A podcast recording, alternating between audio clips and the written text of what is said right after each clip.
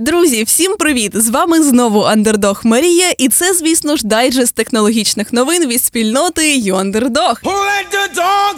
Страшенно сумувала за нашими коротенькими зустрічами, але ви, сподіваюся, точно не сумували з псом Дмитром. На цьому закінчую свій ліричний відступ і перейду до головних новин цього тижня. Рушаємо. Приготуйтеся, тепер з ChatGPT можна буде поговорити.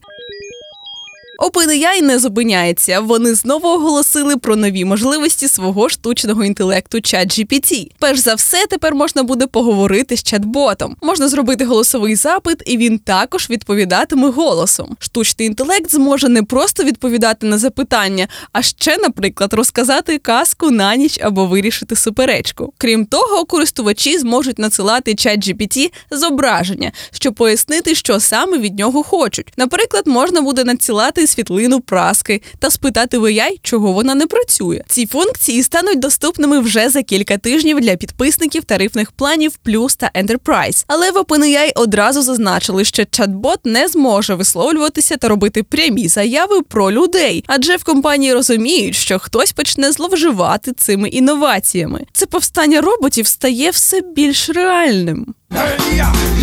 Оце так дивина. Єврокомісія назвала соцмережу Ілона Маска Twitter, той що X, найбільшим джерелом поширення дезінформації. I mean, it's legal, right? І закликала всі платформи Кремнієвої долини посилити боротьбу проти російської пропаганди. Так гучно про російський вплив та пропаганду заговорили в ЄС не просто так. Наступного року відбуватимуться національні та європейські вибори, тому урядовці союзу хочуть мінімізувати російський вплив на них. Це багатомільйонна зброя масової маніпуляції, спрямована як на росіян, так і на європейців і решту світу, заявила віцепрем'єрка Єврокомісії. Мда, ну маск їм точно не найкращий союзник. Бажаємо європейцям побільше здорового глузду і поменше сидіти в тому ікс.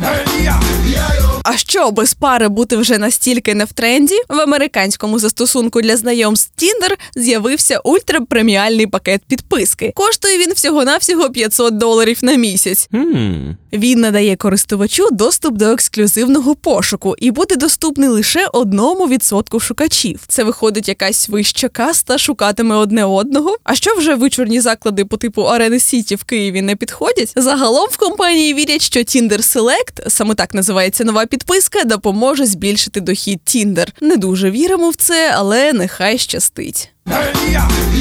Лего більше не еко. У 2021 році в Лего заявили, що виготовлятимуть детальки для конструкторів з перероблених пластикових пляшок. Так хотіли скоротити викиди вуглецю. Цілих два роки інженери та учені тестували 250 варіантів пет матеріалів і, врешті-решт, відмовилися від таких екоініціатив. How dare you! Вони зрозуміли, що всі ці рішення ніяк не зменшують викиди вуглецю, тому робитимуть детальки за старою схемою з пластику на нафтовій основі. Ну що ж, почекаємо на думку Грети Тунберг стосовно цього рішення.